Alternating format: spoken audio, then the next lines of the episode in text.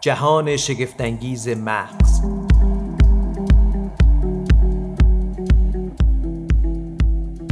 سلام. من سیاوش سفاریان پور هستم و شما بیستمین اپیزود پادکست جهان شگفتانگیز مغز رو میشنوید. در این اپیزود قصد داریم به دنیای کودکان سفر بکنیم. برای همین پیشنهاد می‌کنم اگر کسی در پیرامونتون هست که کودکی داره یا در آستانه تولد کودکی در پیرامون خودتون هستید یا احیانا خودتون فرزندی دارید حتما این اپیزود رو بشنوید و برای دیگران هم بفرستید. چرا که می‌خوایم راجع به بازی کردن و تغییر یافتن مغز صحبت بکنیم. در این گفتگو فاطمه موسوی بصیرت روانشناس شناختی و البته نویسنده و طراح بازی های شناختی حضور دارند و خیلی خوش آمدید به شما و البته که باید یادآوری بکنم که همین الان شما مشغول انجام آزمایش هستید به طور مستمر بر روی کودکتون. دختر خانمتون الان چند سالشونه؟ سلام. می‌کنم منم خدمت همه شنونده ها دختر من سه سال و نیمشه. اسمشون چیه؟ اسمش نیکوه. نیکو. آره. و, درسته بعضی از این بازی ها و پروژه‌ای که من انجام میدم میشه گفت مخاطب اولی و اصلیش ایشونه. به عنوان یه کیس بهش واقعا نگاه می‌کنید خانم موسوی؟ نه لزوما. ولی دارید مهارت ها و تخصصتون رو به نوعی به کار می‌برید؟ به کار می‌گیرم. بله به کار می‌گیرم. تلاش می‌کنم که خب اون رشد بهتری داشته باشه. ولی به این معنا نیست که اون یه جورایی موش آزمایشگاهی من باشه و من بخوام رو اون آزمایش رو خطا بکنم. نه. ولی اکثر بازیایی که می‌نویسم با خب می‌دونم که روی کدوم کار کرد کدوم مهارت دارم الان فعالیت می‌کنم. اکثر بازیایی که می‌نویسم میشه گفت که یه جورایی درگیر اون فعالیت میشه. حالا یه موقعی گروه سنیش نیست یه بخشایش رو با من همراهی می‌کنه یه موقعی هم نه کامل اجراش می‌کنه. وقتی که من سالها پیش به واسطه همین جریان هفته آگاهی از مغز با شما آشنا شدم فکر می‌کردم خیلی فرد جدی هستید و خیلی راجب بازی با شما نمیشه صحبت کرد. بله. برای من خیلی جالبه که امروز راجب بازی کردن اهمیت بازی به قول شما شغل بسیار مهمی که برای کودکان بله. باید در نظر بگیریم. شغل اونها کار کردن اگر قرار باشه که پیشه ما باشه شغل کودکان تا اطلاع بازی کردنه. خیلی برام جالبه که راجع به بازی با شما صحبت می‌کنم و اینکه اهمیتش برای تغییر یافتن یک انسان یعنی انسانی که بازی می‌کنه با انسانی که بازی نمی‌کنه. واقعا خیلی فرق می‌کنن واقعیت اینه که تحقیقات میگه بله این تفاوت وجود داره بین آدم هایی که بازی می‌کنن درگیر شرایط و موقعیت ها میشن یا مواجه میشن با فرصت های جدید که آدم هایی که در اون شرایط نیستن نه این رشد و پیشرفت رو توشون نمی‌بینیم. ولی همه مادرها با فرزند خودشون به نوعی بازی می‌کنن. من می‌خوام بدونم که بازی شما با نیکو جان چه فرقی می‌کنه با بازی که باقی پدر مادر رو تجربه می‌کنن با کودکانشون؟ اولین تفاوتی که بین بازی هایی که ما من بهش میگم بازی های شناختی ولی لزوما بازی های شناختی به این معنا نیستن. بازی هایی هستن که تلاش می‌کنه به طور هدفمند کارکردهای شناختی رو تمرین بده. یعنی توی بازی تلاش می‌کنیم آیتمی رو بذاریم که توش حافظه کاری رو درگیر کنه توجه و تمرکز رو درگیر کنه بازداری پاسخ رو تمرین بده. بازی های متفاوتش با بازی های دیگه شاید اینه مثلا خیلی از بازی ها رو الان توی مثلا فضاهای مجازی دارید می‌بینید که یه کاردستی رو آموزش میده یا یه بازی که با یه روال مشخص هست. ولی اینطور چیده نشده که چالشی برای ذهن و مغز ایجاد بکنه. بازی هایی که توی حوزه شناختی معمولا روش تاکید میشه و اصلا متخصصان این حوزه دارن در موردش صحبت می‌کنن بازی هایی که به تدریج توش چالش افزوده میشه. یعنی بچه با یه مدل یکی آشنا میشه که فوق العاده ساده است. بعد این مدل دو دوی داره که اون مدل دو سختتر هست و بعد به تدریج میره مراحل پیچیده تر میشه. پس اینجا به نوعی داره تغییر رخ میده. یعنی یک بازی تکرار نمیشه. صرفا بازی برای بازی کردن نیست. من قبل از گفتگومون از شما پرسیدم که آیا تعریفی از بازی اگر داشته باشیم می‌تونیم بگیم محرک های حرکتی هدفمند؟ شما گفتین بله ولی این کافی نیست. یه در واقع تعریف خیلی جامعی رو مطرح کردید. مواجهه با هر گونه فرصتی. بله. این مواجهه با هر گونه فرصتی الزاما اسباب بازی و بازی های کودکانه به طور معمول نیست. با این حساب یه جایی مثل مثلا چوب جمع کردن برای روشن کردن آتش هم باز تو همین قاعده بازی تعریف شما از بازی میگنجه. بله بله. ببینیم بازی اگه تو تعاریف مصطلحش بخوایم بگردیم یه فعالیت جذاب لذت بخش برای پر کردن اوقات فراغته ولی بازی می‌تونه یه مفهوم خیلی گسترده تری داشته باشه. ما هر مواجهی که با طبیعت با افراد مثل همین گفتگوی حتی من شما الان در حال حاضر هست. همه اینا یه جور تجربه است. و تجربه های ما روی مغز ما اثر مستقیم می‌ذاره.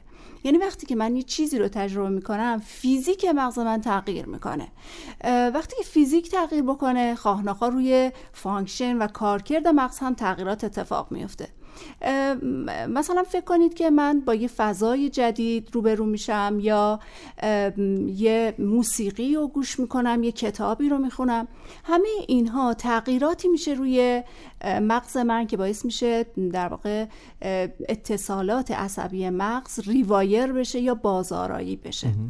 این بازارایی شدن با یعنی گسستن یه سری از ارتباطات یا ارتباط برقرار کردن جدید نورون ها با هم دیگه. یه جور دیزاینه یه جور مثل درست کردن اتاق میمونه خونه میمونه که هر چیزی کجا هست یا چه ارتباط و نسبتی در هم نسبت به همدیگه دارن. و با توجه به بازخوردهایی که شما از محیط دارین می‌گیرین از شرایط دارین می‌گیرین ممکنه که نیاز به تغییر باشه توی اون اطلاعات و اون دیزاینی که شما توی اون اتاق دارید. فردی رو تصور بکنید که توی خونهشون داره زندگی می‌کنه پنجره پشت سرشه.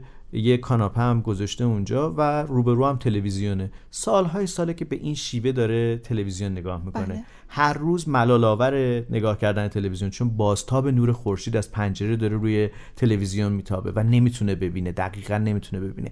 کم کم عادت می‌کنه میگه خب زندگی همین شکلیه دیگه. ولی ظاهرا شما متخصصای علوم شناختی به ما یادآوری می‌کنید که ایجاد تغییر می‌تونه کیفیت رو بهبود بده و برای ما معنای تازه‌ای رو هم ایجاد بکنه. این رو به این جهت دارم میگم که بازی صرفا با این حساب برای کودکان نیست. این بازی می‌تونه یه به نوعی مهارتی باشه که ما در بزرگسالی هم می‌تونیم تغییر ایجاد بکنیم در شیوه عملکرد مغزمون. دقیقا الان بازی شاید به این دلیل ما اومدیم سراغ کودکان چون من خودم گروه سنی که می از تولد تا دوازده سالگی شاید به این دلیله که ما رفتیم سراغ کودکان. ولی دنیای بازی و حتی صنعت بازی رو ما داریم که برای بزرگسالان داره کار می‌کنه. ما الان پدیده سرمایه گذاری خیلی کلان داریم روی صنعت بازی. چرا؟ چون یه نیازی وجود داره توی بیرون و این نیاز لزوما نیاز بچه ها رو پاسخ نمیده. فقط هم سرگرمی نیست با این حساب. لزوما سرگرمی هم نیست. مثلا بازیوار سازی رو الان در حال حاضر داریم که این برمیگرده به نیازی که بزرگسالان دارن. ما مثلا یه پدیده ای رو تجربه می‌کنیم توی زندگیمون به اسم پدیده بورینگ یا حوصله سر رفتن. این پدیده باعث میشه که ما دنبال یه پاسخی بیرون بگردیم. خیلی مواقع ما چون شرایط مدیریت کردن این پدیده رو نداریم رو میاریم به سمت مصرف مواد خوراکی. یا دعوا درست می‌کنیم آه اینم میشه البته. حالا اگه شکل به اصطلاح مثبتش رو بخوایم در نظر بگیریم خوردن و بعدش هم پدیده چاقی. حالا جامعه ما هم به خصوص تو این پاندمی درگیر چاقی هست. این به این دلیله که به نوعی مغز داره یه پاداشی میده هر بار که ما داریم چیزی رو می‌خوریم. این پاداشه همون به نوعی حسی هست که بعد از یه بازی می‌تونه برای ما رخ بده یا بعد از یه تجربه مثل سفر کردن و رفتن و دیدن یه جای جدید؟ وقتی که شما یه خوراکی رو می‌خورین در واقع انگاری که دارید به یه نحوی اون حوصله سر رفتن خودتون رو مدیریت می‌کنید. با چی؟ با اینکه خودتون رو مشغول می‌کنید به خوردن یه خوراکی شیرین که فوق العاده باعث تحریک مغز میشه و شما از این پدیده لذت دقیقاً. 咱 تحقیقات عصب شناسی داره نشون میده که بچه هایی که بچه ها منظورم کودک و نوجوانانیه که پدیده حوصله سر رفتن رو یاد نگرفتن مدیریت کنن. بچه هایی که توی نوجوانی بیشتر در معرض خطر گرایش به مصرف مواد مخدر هستن. یعنی یه جورایی شبیه همون اعتیاد ما به خوراکیایی که غیر لازمه و ما بهش احتیاج نداریم. دارید یادآوری می‌کنید که این یه مهارته یعنی یه چیزی که آموختنیه و ما باید حواسمون بهش باشه که کودکانمون یا کودک یا نوجوانی که در مجاورت ما هستش اصلا بلده که با تنهایی خلوت یا با وضعیتی که وضعیت کسالت باره نمی‌دونم چی کار بکنم چی کار بکنه. این یه جور مهارت در واقع می‌خواد. دقیقا کل مها... کارکردهای شناختی ما یه جور مهارته که باید اینا رو یاد بگیریم. ولی ما عموما این پیشفرض رو داریم که خب بچه بزرگ میشه دیگه. خودش گلیمش رو از آب بالاخره می‌کشه بیرون و ما به اندازه کافی گرفتاری و دردسر برای زندگی عادی خودمون داریم. حالا به اینم بخوایم خیلی توجه کنیم. ولی با این حساب شما میگید که مطالعات عصب شناسی نشون میده که می‌تونه ریسک ابتلای فرد به اعتیاد رو در بزرگسالی زیاد بکنه. بله همینطوره. ببینید دوره کودکی و نوجوانی دوره فوق العاده مهمیه. به مراقبت خاص احتیاج داره. چرا؟ چون کارکردهای شناختی ما و به خصوص دسته اصلی و پایه اون که بهش میگیم کارکردهای پایه توی این دوره رشد می‌کنه. اصلا بهشون به عنوان معلفه های رشدی یا معلفه های پایه یاد می‌کنیم.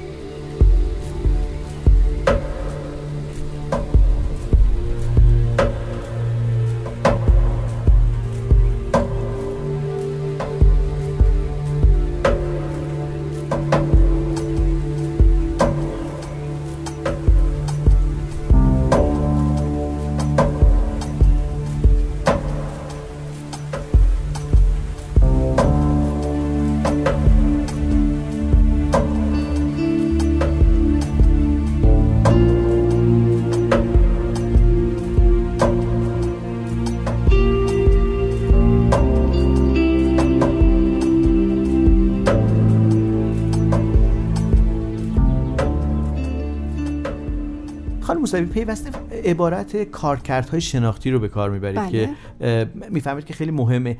دقیقا چیه منظورتون از کارکردهای شناختی؟ تعریفش چیه؟ کارکردهای شناختی چی هست؟ مرکز مطالعات کودکی توی دانشگاه هاروارد یه لیستی و تعریفی از این کارکردهای شناختی میده. ما اگه بخوایم کارکردها رو تعریف کنیم سه تا دسته مختلف داریم. کارکردهای پایه یعنی اون کارکردهایی که توی همه فعالیت ما حضور دارن. شامل حافظه توجه و تمرکز بازداری پاسخ انطاف پذیری شناختی و خودتنظیمی هست.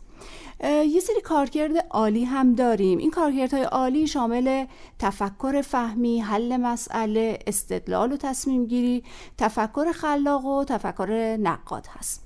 در کنار اینها یه بخش دیگه هم داریم به اسم کارکردهای هیجانی اجتماعی که شامل شناسایی هیجان ها هست و تنظیم اونها نظریه ذهن و همدلی. اینا مجموعه کارکردهای شناختی هستن. من باید حتما اینو این تیکه گفتگومون برگردم عقب دوباره گوش بکنم. همین سی ثانیه چل ثانیه چون یادداشت کردنش هم حتی می‌تونه کمک بکنه که تو ذهنمون بمونه که چقدر مثل چاقوی سوئیسی انگار که انسان باید مجهز باشه به ابزارهای مختلفی که بتونه هر جایی در هر مسئله بتونه مسئلهش رو حل بکنه دقیقا. انسان به نظر میاد با کارکرد شناختی انگار که چاقوی سوئیسی از این چاقوی چند کاره تو جیبشه و چقدر پارامتر داره از حافظه و توجه اون بخش پایه اون بله. بخش عالی انسانی که می‌تونه زیستمندی درست رو تجربه بکنه به نوعی باید دارای یک چنین قابلیت هایی باید باشه. بله. و می‌فهمید که اینا اکتسابیه.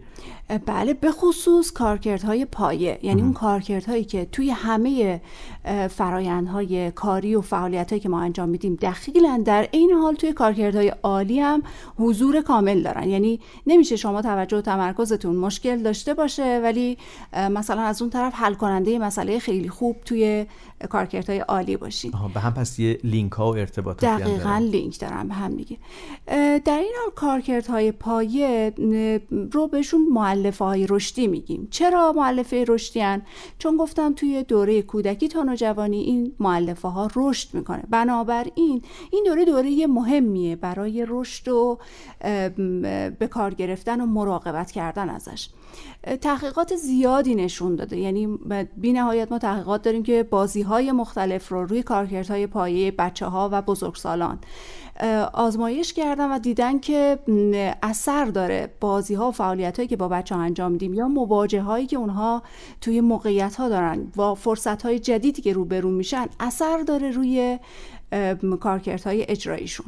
مثلا فعالیتی داریم که توی اون بازی های تعاملی غیر کامپیوتری رو به بچه های 9 تا 13 ساله ارائه کردن و بچه ها شروع کردن به اینکه تغییری توی بازداری پاسخشون و نتاف شناختیشون نشون بدن. پس بنابراین اگه که می‌خوایم این کارکردها به اندازه کافی ما رو به سمت کارآمدی خوشبخت شدن و سعادتمند شدن توی آینده پیش ببره نیاز هست که براشون زمان بذاریم اونها رو تمرین بدیم. دقیقا نکته جعبه ابزاری که شما گفتید میشه گفت کلمگی درسته درسته برای اینجا. کارکردهای پایی مثل جعبه ابزار توی مغز ما میمونه. اما لزوما همیشه این در جعبه ابزار باز نیست و ما از اونها استفاده نمی کنیم. چون مغز ما یه مغز مقتصده و ترجیح میده که کمترین میزان انرژی رو مصرف کنه. اگه من توی زندگیم کسی باشه که برام تصمیم بگیره به اندازه کافی به آیتم هایی که نیاز هست توجه بکنه من خواه از این جعبه ابزار استفاده نمی کنم بنابراین با فعالیت هایی که ما تعریف می کنیم یا بازی هایی که برای بچه ها نوشته میشه تلاش می کنیم یا این کارکردها رو فعالشون کنیم یا اینکه اونها رو تحریک کنیم. پس ما با این دو کار داریم کارکردهای اجرایی رو برای بچه ها طوری حرکتشون میدیم که بچه ها رو به سمت توانمندتر شدن حرکت بده.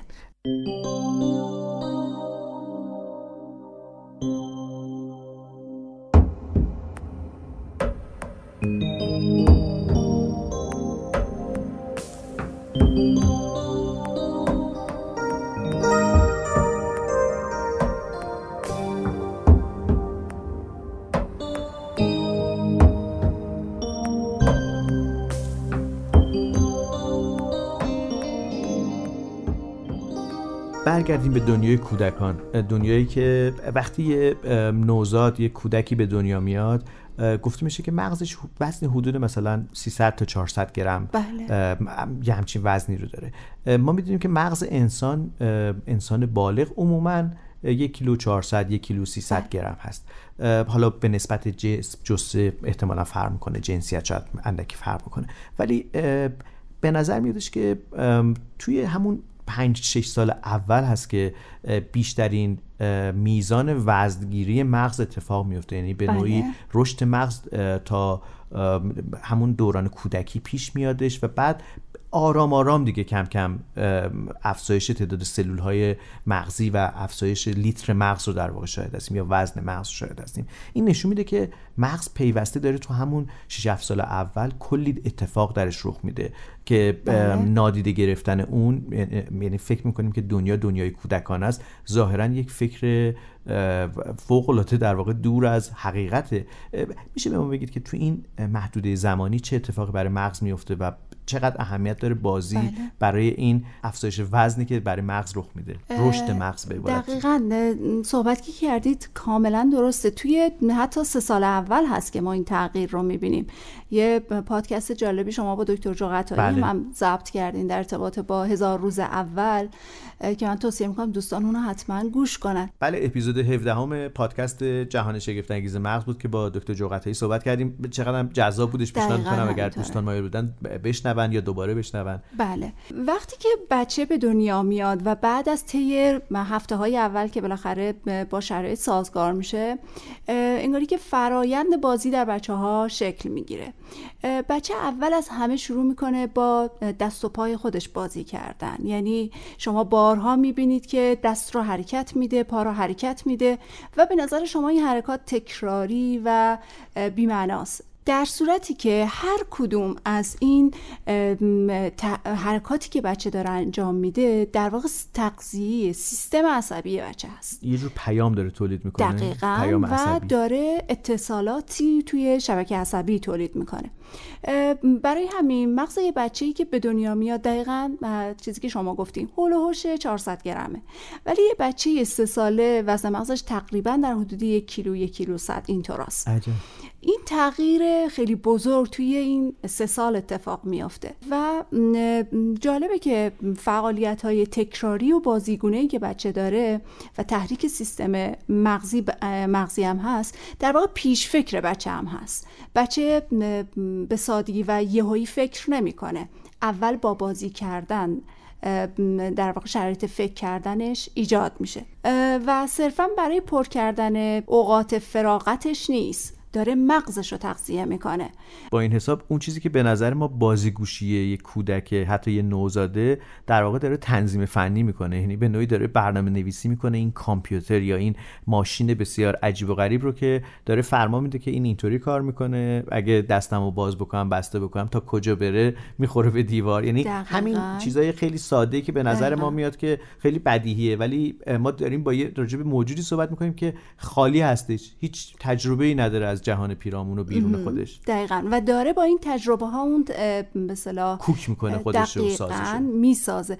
یه نکته ای هم هست. زمانی که مثلا بچه داره با یه لیوان یا یه قوطی خالی بازی می‌کنه که به نظر ما هیچ جذابیتی هم نداره اون بارها یه چیزی رو داخل اون قوطی میندازه صداش رو میشنوه دستش رو داخل قوطی می‌کنه. بعد کم کم می‌فهمه که اگه این قوطی رو برگردونه چیزی رو که داخلش گذاشته میریزه بیرون. و حالا شروع می‌کنه اشیایی که اطرافش هست داخل قوطی می‌ذاره و در میاره می‌بینه بعضی چیزا داخل قوطی فرو نمیره. تک تک اینها داره به بچه درباره مفاهیم آموزش میده. مفاهیم مختلفی که از دید من شما خیلی بدیهی روشنه. خیلی روشنه که این وسیله داخل مثلا قوطی نمیره ولی بچه بارها بارها اینو امتحان می‌کنه. تا این مسیرهای مغزی توی مغزش در واقع شکل بگیره ساخته بشه. یا اگه این مسیرها قبلا ایجاد شده باعث تقویت و تایید مسیرها بشه. شما یه جایی در تعریف بازی گفتید محرک های حرکتی هدفمند. یعنی این بله. هدفمند بودن ظاهرا تصادف و اتفاقی بودن و شانس کودک برای قرار گرفتن و در مجاورت تجربه مختلف رو کنار می‌زنه. هدفمند یعنی که شما براش طراحی می‌کنید. دقیقا. این یعنی چی که بازی هایی هستند که شما حالا یه گفتید یه بخشش کودک خود به خود در واقع تجربه می‌کنه. بله. کجا ما می‌تونیم مداخله بکنیم برای بالا بردن این کیفیت؟ بله.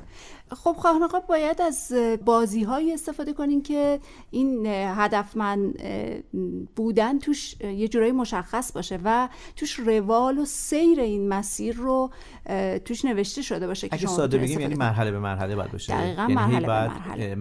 به نوعی پیشرفته بشه. این گیم های کامپیوتری. دقیقا. مثلا ببینیم بچه ها همه با بادکنک بازی می‌کنن. بهش ضربه می‌زنن و توی محیط مثلا میدوه. آیا میشه اینو به عنوان یه بازی هدفمند در نظر گرفت؟ تو اینجا هم داره هماهنگی بین چشم و دست اتفاق میافته. ولی آیتم دیگه توش وجود نداره. من اگه بخوام اینو هدفمندش کنم کنارش مثلا کلماتی رو می‌ذارم که حافظه کاری رو هم درگیر کنه. یعنی به بچه میگم همزمان که داری ضربه می‌زنی به بادکنک بادکنک رو بالا نگه میداری کلماتی که میگم رو گوش بده و عین اونو تکرار کن. اینو بعد داخلش مثلا یه موسیقی همراه می‌کنم که زمانی که موسیقی رو میشنوه یا یه تصویر می‌بینه کلمه ای رو که شنیده نباید تکرار بکنه. یا اگه تصویر مشابه اون کلماتی بود که توی به صلاح گفتگو شنیده عین اون کلمه رو دیگه نباید تکرار کنه. خب پس یعنی هدفمند کردن یعنی اینکه من آیتم هایی رو قرار میدم که عمدن کارکردها رو وادار به فعالیت یا تحریک بکنم خب آخه یه کاری که ما معمولا انجام میدیم اینه که مثلا اگر یه کودکی یه بادکنک رو شوت می‌کنه می‌زنه یه گوشه ای که میره. سعی می‌کنیم یه جوری نگهش داریم که خیلی دورم نتونه بندازه. یعنی این شانسه رو ازش کم می‌کنیم. به عبارت بهتر این چیزی که شما الان دارید بهش توجه ما رو جلب می‌کنید اینه که ما باید بشینیم استراتژی تعیین بکنیم بشینیم بنویسیم که قراره که این بازی تا کجا مرحله اولش تموم بشه. یعنی همینطوری علکی هم خودمون نریم با شروع کنیم به بازی کردن. این نیاز به یه طراحی داره. هم نیاز به طراحی داره و همین که دانشی باید داشته باشید در ارتباط با این کارکردها که هر کدومش داره کجا رو تحریک می‌کنه این فعالیتی که الان خب مثلا من چیدمانش رو که بلد نیستم خب الان ما داریم هم کتاب ها و مجموعه ها و افرادی که دارن توی این حوزه کار می‌کنن. شما خودتون وبسایتی دارید که بله. این رو به نوعی آموزش می‌دید و به نوعی کمک می‌کنید. کتابایی هم هستش. ولی واقعیتش رو بخواین مثل خیلی چیزای دیگه مفاهیم علوم شناختی مفاهیم جدیدیه. ما تازه بله. داریم باش مواجه میشیم. چطوری پیدا بکنیم؟ کلید واژه‌ای که میشه توی گوگل search کرد چیه؟ بعد بگیم مهارت های شناختی برای کودکان. چی رو باید search بکنیم که به نوعی به ما نمی‌خوام الزاما یه بسته آماده بله. بده ها. دانشمون رو افزایش بده راجع به بله. این موضوع. الان اگه با همین کلید های حافظه توجه و تمرکز یا بازی های شناختی سرچ بکنن می‌تونن به مجموعه های این مدلی دسترسی پیدا کنن. هم کتاباش وجود داره حتی با عناوین مشخص. شما مثلا بزنین کارکردهای اجرایی. شما می‌تونین کتابی پیدا کنین که مشخصا برای گروه سنی پایین هست و می‌تونه از فعالیت و بازی که داخل اون کتاب گذاشته شده استفاده بکنید برای تمرین. چطوری قابل اعتمادش رو پیدا بکنیم؟ چون حتما ام، وقتی یه محصولی میاد که قرار مورد توجه عموم باشه آدم های زیادی دنبالش هستن نسخه های زردش هم هست نسخه های نامرغوبش هم هست. چطور باید کیفیت سنجی بکنیم؟ چون ببینید داریم راجع کودکمون برنامه بله، نویسی مغز کودکمون در واقع داریم فکر می‌کنیم. می‌خوایم یه کاری بکنیم که ریسک کمی داشته باشه. چه کار باید بکنیم؟ شاید اینجا با کلمه خوشبختانه رو استفاده کنم و از یه بابت دیگه هم متاسفانه ما هنوز فعلا بازیگرای زیادی تو این حوزه نداریم که پس یعنی خوشبختانه می‌تونیم سریع پیدا بکنیم. و افراد متخصص و خوب هم تو این زمینه داریم. مثلا افرادی که توی حوزه تربیت و ذهن و مغز دارن کار می‌کنن افرادی هن که اطلاعات و دانش خوبی در زمینه آموزش به کودکان دارن یا افرادی که در زمینه بازی های شناختی به خصوص دارن کار می‌کنن تعدادشون زیاد نیست که ما رو درگیر این چالش بکنه که. آره الان چی رو باید بهش اعتماد بکنم و چی رو نباید بهش اعتماد کنم؟ و یه چیزی که می‌دونم که ته دل خیلی از ماهاست که فرزندی داریم و نگرانیم اینکه اگه نتونه انجام بده چی؟ ما همیشه نگران این هستیم که کشف بکنیم که کودکمون یک ناتوانی داره بله. یک ناتوانی حرکتی کلامی ذهنی جسمی هر چیزی که بله. خود پذیرش این موضوع هم برای خیلی از پدر مادرها سخته بخاطر همین ترجیح میدم بزن رو اتوپایلوت در واقع خود به خود ببینیم حالا چی میشه دیگه. بله. خود فهمیدن این که من اشکال کارم کجاست. این بازی رو هر کاری می‌کنم کودک من به مرحله سه نمی‌رسه تو مرحله دو مونده. اینا جاهایی هستش که ما رو یه خورده راستش بخوایم باز میداره از مراجعه کردن به فرایندی که فرایند ارتقاء شناختی کودکمون هستش. اینو چطوری باش کنار بیایم؟ ببینیم بازی اولین آیتمی که باید توش رعایت بشه جذابیته. گاهی وقتا اصلا بازی برای بچه جذاب نیست که بخواد باش ارتباط برقرار کنه. یعنی لزوما مشکل از جانب فرزند من نیست. مشکل از بازیه. یعنی اون بازی برای گروه دیگه ای نوشته شده که با اون مدل ارتباط می‌گیرن. یه بچه ممکنه با این مدل ارتباط نگیره ولی مثلا با مدل حرکتیش ارتباط بگیره. خب پس من تنوع دیگه ای از بازی ها رو امتحان می‌کنم. و لزوما با یه بازی ما انگ و برچسب به بچه نمی‌زنیم. چون هر بچه ویژگی شخصیتیش متفاوته علایقش متفاوته. ممکنه یه بچه ای به هیچ عنوان از بازی های حرکتی خوشش نیاد. ولی بازی که تصویر داره و بهش چیزی نشون میده سوال مشخصی ازش می‌پرسه براش جذاب باشه. یه بخشی از مشکلات ناشی از این هستش که ما فکر می‌کنیم اگه یه دونه بازی رو بچه من نتونست انجام بده لزوما به معنای اشکالی هست. نه ما اینجا هدفمون تمرین و تحریکه. ما اینجا با بازی ها نمی‌خوایم تشخیص بدیم یا نمی‌خوایم مشکلی رو حل بکنیم در حال حاضر. می‌خوایم به بچه فرصت بدیم تا مهارت هایی که داره رو رشد بده. بنابراین اگه بچه من با این بازی ارتباط برقرار نمی‌کنه تا مرحله دوش میاد و به مرحله سش نمی‌رسه اولا می‌تونم بازی رو به زمان دیگه موکول کنم. بعضی از بچه ها خب توی بازی خسته شده. یا مثلا شب درست نخوابیده. بنا به دلیلی مثلا افسرده است ناراحته خوب غذاشو نخورده. همه اینها می‌تونه رو کارکردهای شناختی ما اثر بذاره. چون مسئول کنترل این کارکردها بخش پیش پیشانی ما هست. و این بخش فوق العاده به این آیتم ها حساسه پس زمین بازی رو عوض کنیم زمین بازی رو عوض آها. کنیم یه بازی دیگه. دیگر رو امتحان کنیم یا به بچه فرصت بدیم تو یه زمان دیگه برگرده به اون بازی ممکنه که الان حوصلش رو نداشته باشه ولی مثلا دو روز آینده بچه خیلی هم سر حال باشه یا ممکنه که به تنهایی حوصله انجامش رو نداشته باشه ولی در همراهی من یا یه بچه دیگه خیلی هم علاقه من باشه به انجام دادنش. بنابراین انجام ندادن یه بازی به معنای مشکل دار بودن بچه ها نیست و بازی ها رو هم بدونیم که ما فقط و فقط برای تحریک و فعال کردن مغز استفاده می‌کنیم و نه. بخش درمانی یا تشخیص اختلالات.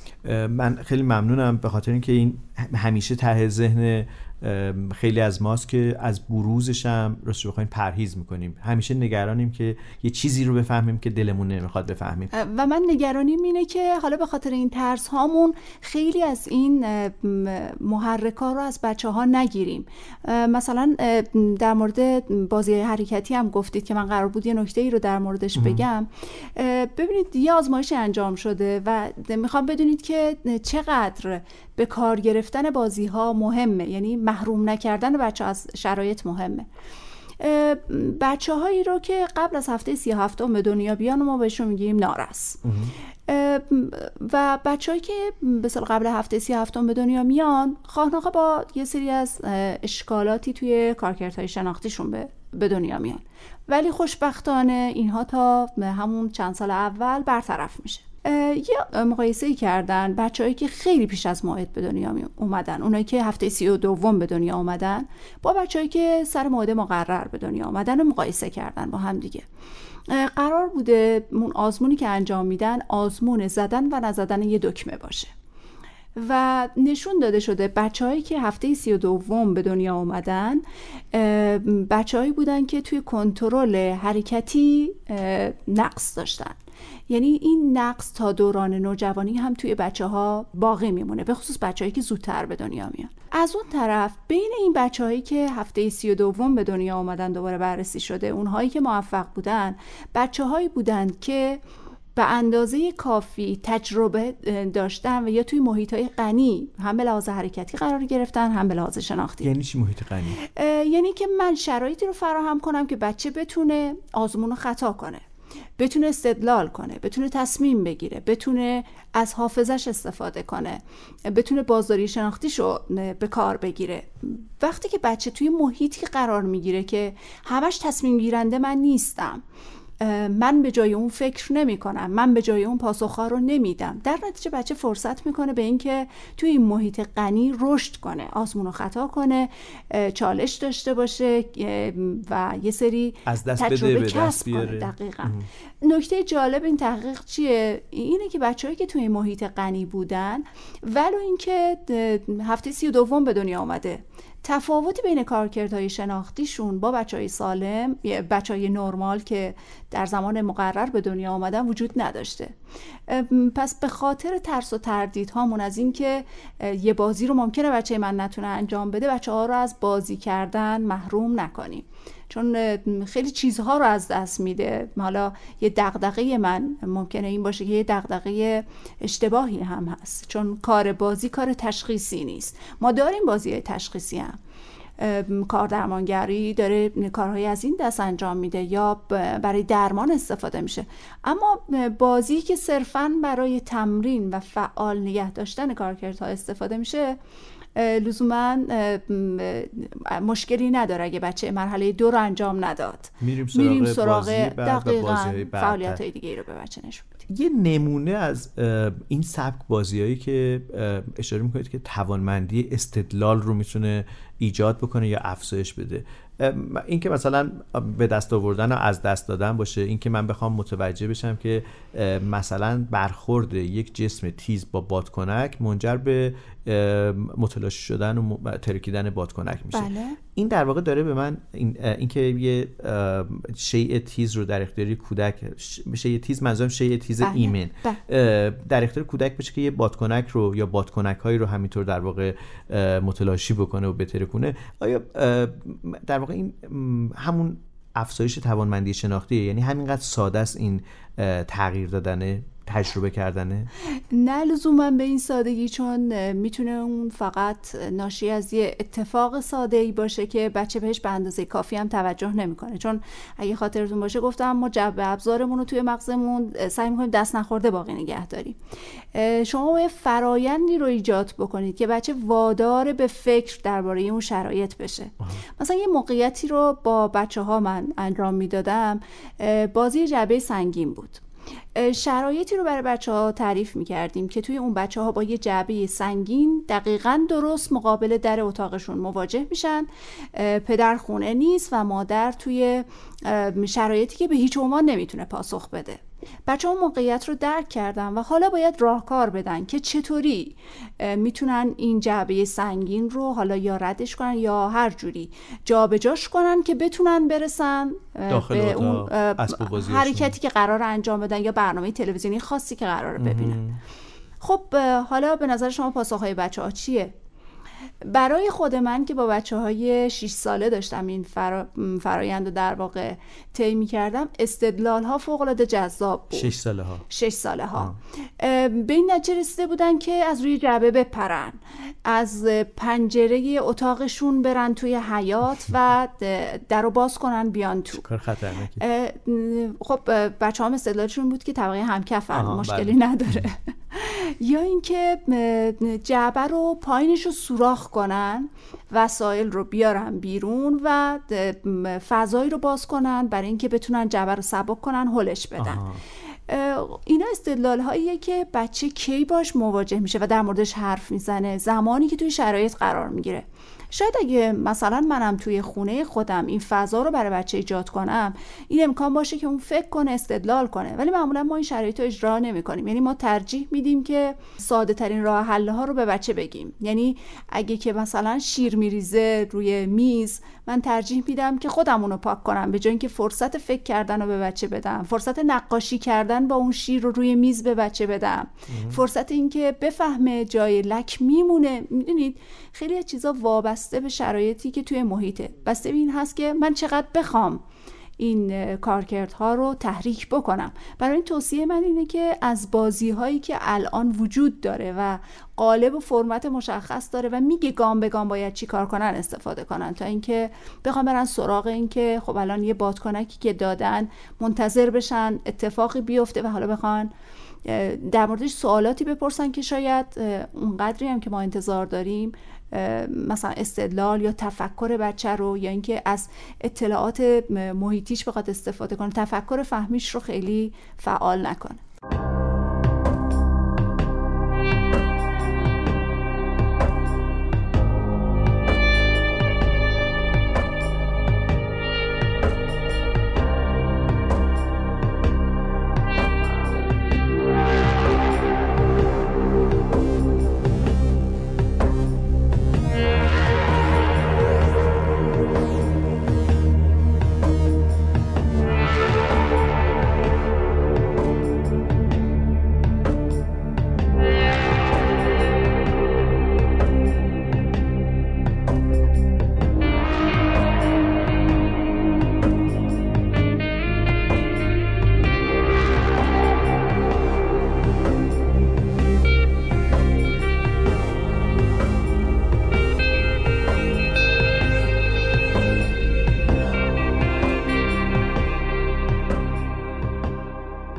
این حساب اینکه شما میگید که بعد کودک رو در معرض تجربیات متفاوت قرار داد یک سمت ماجراست.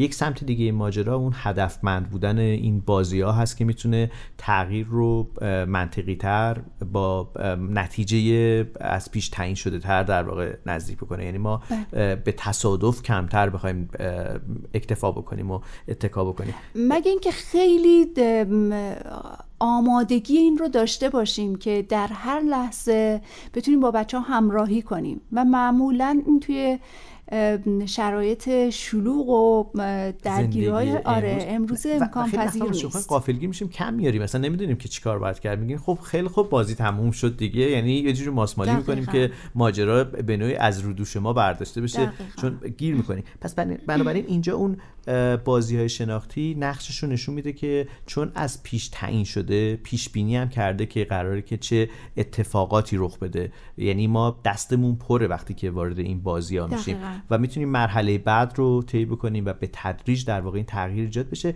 یه چیزی رو فقط من یادآوری بکنم که فکر کنم ازتون نپرسیدم که رده سنی برای هر کدوم از این بازی ها ما خیلی پراکنده امروز صحبت کردیم راجع به این بازی های شناختی رده سنی ظاهرا برای هر کدوم از مهارت ها متفاوته بله. برای هر کدوم از این بازی ها متفاوته و باید این رو در نظر داشته باشیم که هر بازی رو برای هر زمانی نمی‌تونیم با این حساب انجام بدیم دقیقا. سن و سال و رده سنی اون بازی خیلی مهمه دانستنش و بله. بر اساس اون پیش رفتن بله مثلا ما استدلال رو تا مثلا قبل از هشت سالگی برای بچه ها خیلی نمی‌ذاریم. تفکر فهمی رو با بچه ها کار می‌کنیم. یعنی اینکه بتونه از دانش و اطلاعات و داده های اطرافش استفاده بکنه. یا مثلا ما مقوله نظریه ذهن رو قبل از چهار سالگی برای بچه ها نداریم. اگه فعالیتی داریم می نویسیم که توش درگیر نظریه ذهن میشه یعنی اینکه ما بفهمیم تو ذهن دیگری چه خبره و یا دانش و دانسته های اون متفاوت از دانش و دانسته های منه یا اینکه من چیزی می‌دونم که طرف مقابل نمی‌دونه این تا قبل چهار سالگی اتفاق نمیافته. پس اگه من فعالیتی دارم می‌نویسم کاری می‌کنم که بچه رو درگیر این نظریه ذهن می‌کنم یا همدلی کردن خب قبل از این گروه سنی رخ نمیده.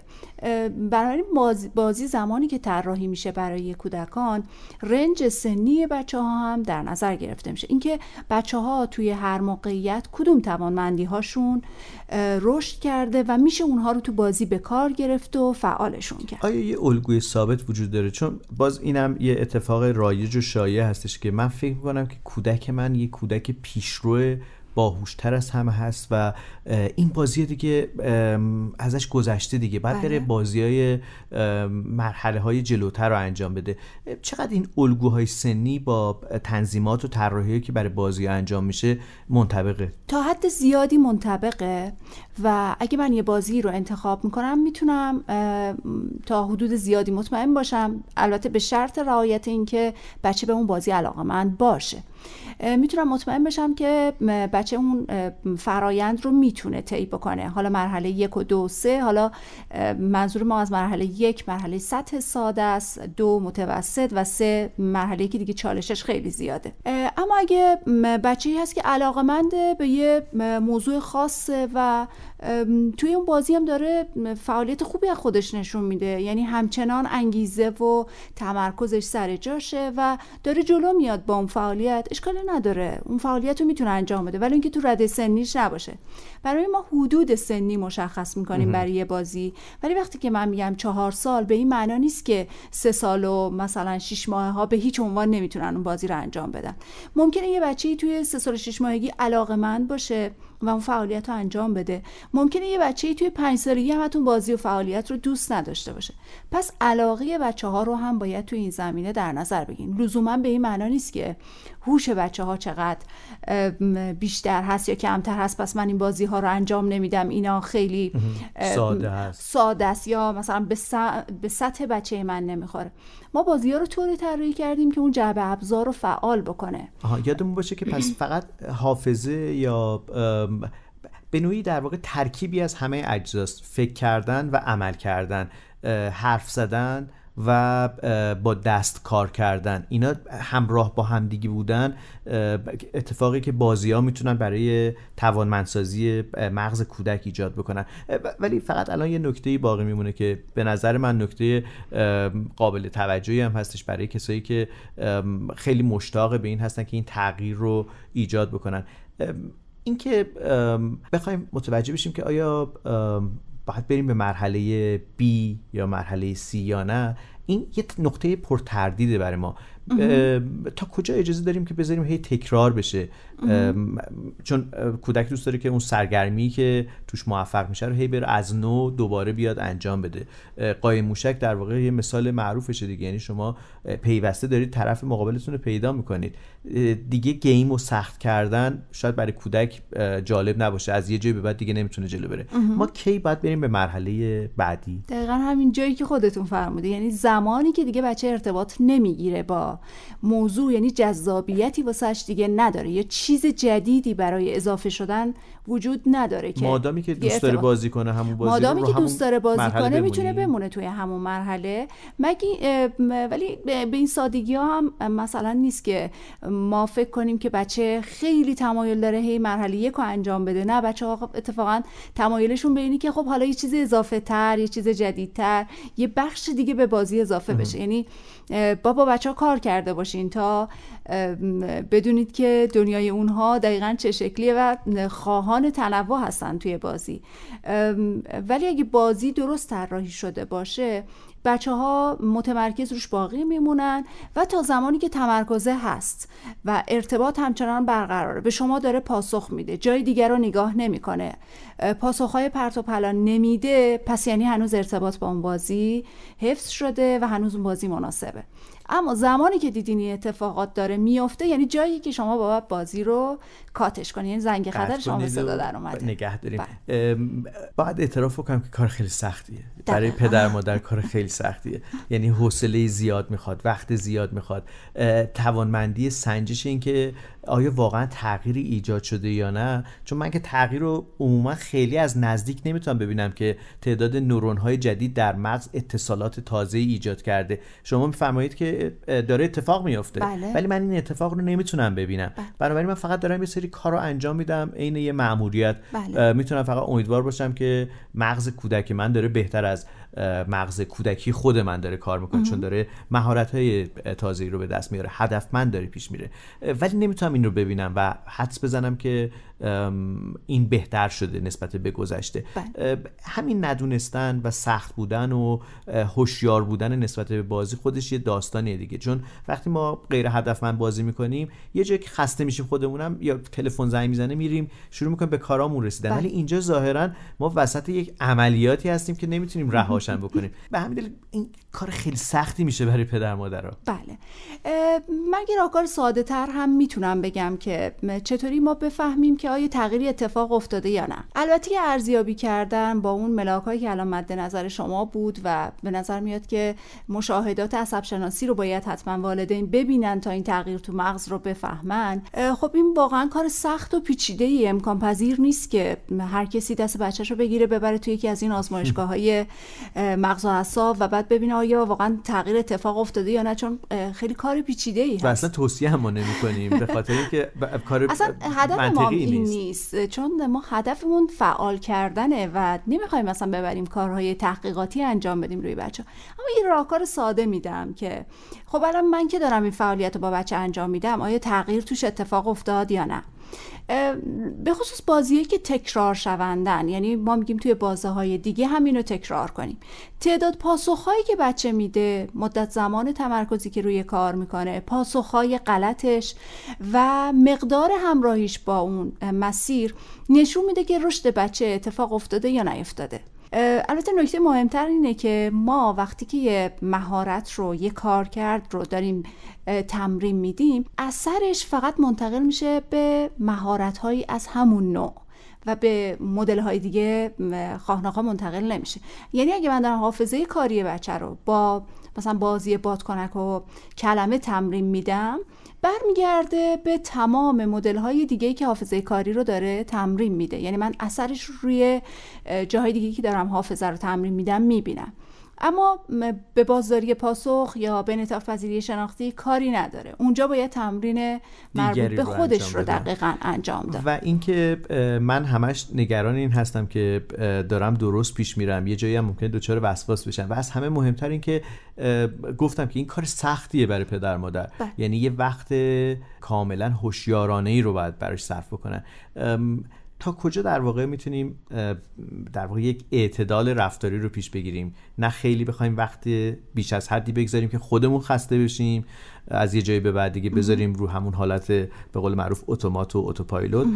یا اینکه نه بخوایم حتما خودمون حواسمون هم باشه. چقدر از وقتمون رو باید درگیر این ماجرا بکنیم؟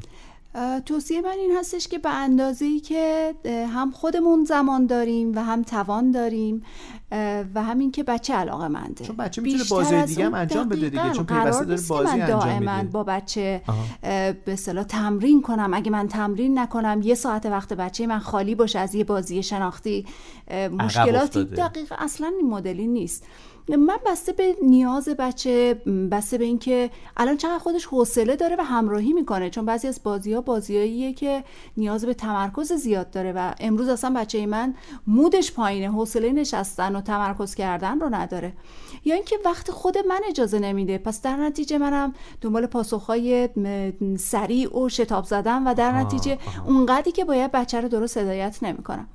یه بخشی از کار رو میشه واگذار کرد به خب برنامه هایی که مثلا به صورت اتومات داره انجام میشه و بچه می‌تونه از همون استفاده کنه. یعنی لزوما خانواده درگیر نمیشه. مثلا توی سایت دالی که دارم من الان مطلب می نویسم بخش رو اضافه کردم به اسم استودیو بازی و مربی مجازی. توی این بخش حتی خانواده ها نیاز نیست کاری بکنن. من الان خیلی درگیرم. اتفاقا به یه ساعتی احتیاج دارم که بچه نخواد به صورت دور بر من باشه یا وقت منو بگیره. من اون رو می‌ذارم اون مربی با بچه داره کار می‌کنه استپا رو مرحله به مرحله داره جلو می‌بره به بچه میگه باید چی کار بکنه. خودش همه فعالیت رو انجام میده. در نتیجه داره همون روتین اتفاق میفته. برای خانواده خیلی درگیر نمیشه. خب بعضی هم تمایل دارن از کلاس ها و برنامه که آره الان در حال حاضر وجود داره استفاده می‌کنن. ولی اگه من نخوام هزینه زیادی بکنم یا اینکه نخوام خیلی درگیر بشم با اینکه هر روز من یه لیست فعالیت داشته باشم بخوام بگم اینو تیک بزنم با بچه کار کردم اینو انجام ندادم تو این نقص داشته بخوام اینقدر درگیر بشم خب یه مقدار برای خانواده ها با این گرفتاریایی که دارن سخته و به جز اون یه زمانایی هم توی این دوران کرونا کرونا به خصوص مادرها نیاز دارن به اینکه خلوت باشن. یعنی بچه ها خیلی دیگه دور برشون نباشن. این راهکار به نظر راهکار ساده و سالمی هست که هم نیاز بچه رو برطرف می‌کنه و همین که خانواده خیلی درگیر با کار نمیشه. متشکرم متشکرم از خانم فاطمه موسوی بصیرت روانشناس شناختی نویسنده و طراح بازی شناختی. من به همین تعریف شما بسنده بکنم که اگر هیچ کدوم از اینا هم حتی نبود. مواجهه با هر گونه فرصتی برای کودک یک امکان تازه رو برای ارتقای مغزش ارتقای سواد شناختیش ارتقای توانمندی های شناختیش می‌تونه ایجاد بکنه. گرچه که این گیما این بازی ها می‌تونه به نوعی مسیر توسعه توانمندی شناختیش رو به نوعی تضمین بکنه به نوعی کمک بکنه که همه چیز رو فرم باشه طبق یک قاعده ای و پیوسته با تنوع منطقی در واقع رشد بکنه. من خیلی متشکرم از شما. اگر نکته هست که فکر کنید که خیلی مهمه و جامونده خواهش می‌کنم بگین. اگر نه در پاسخ بله. آخرین نکته که شما گفتیم من اینو بگم.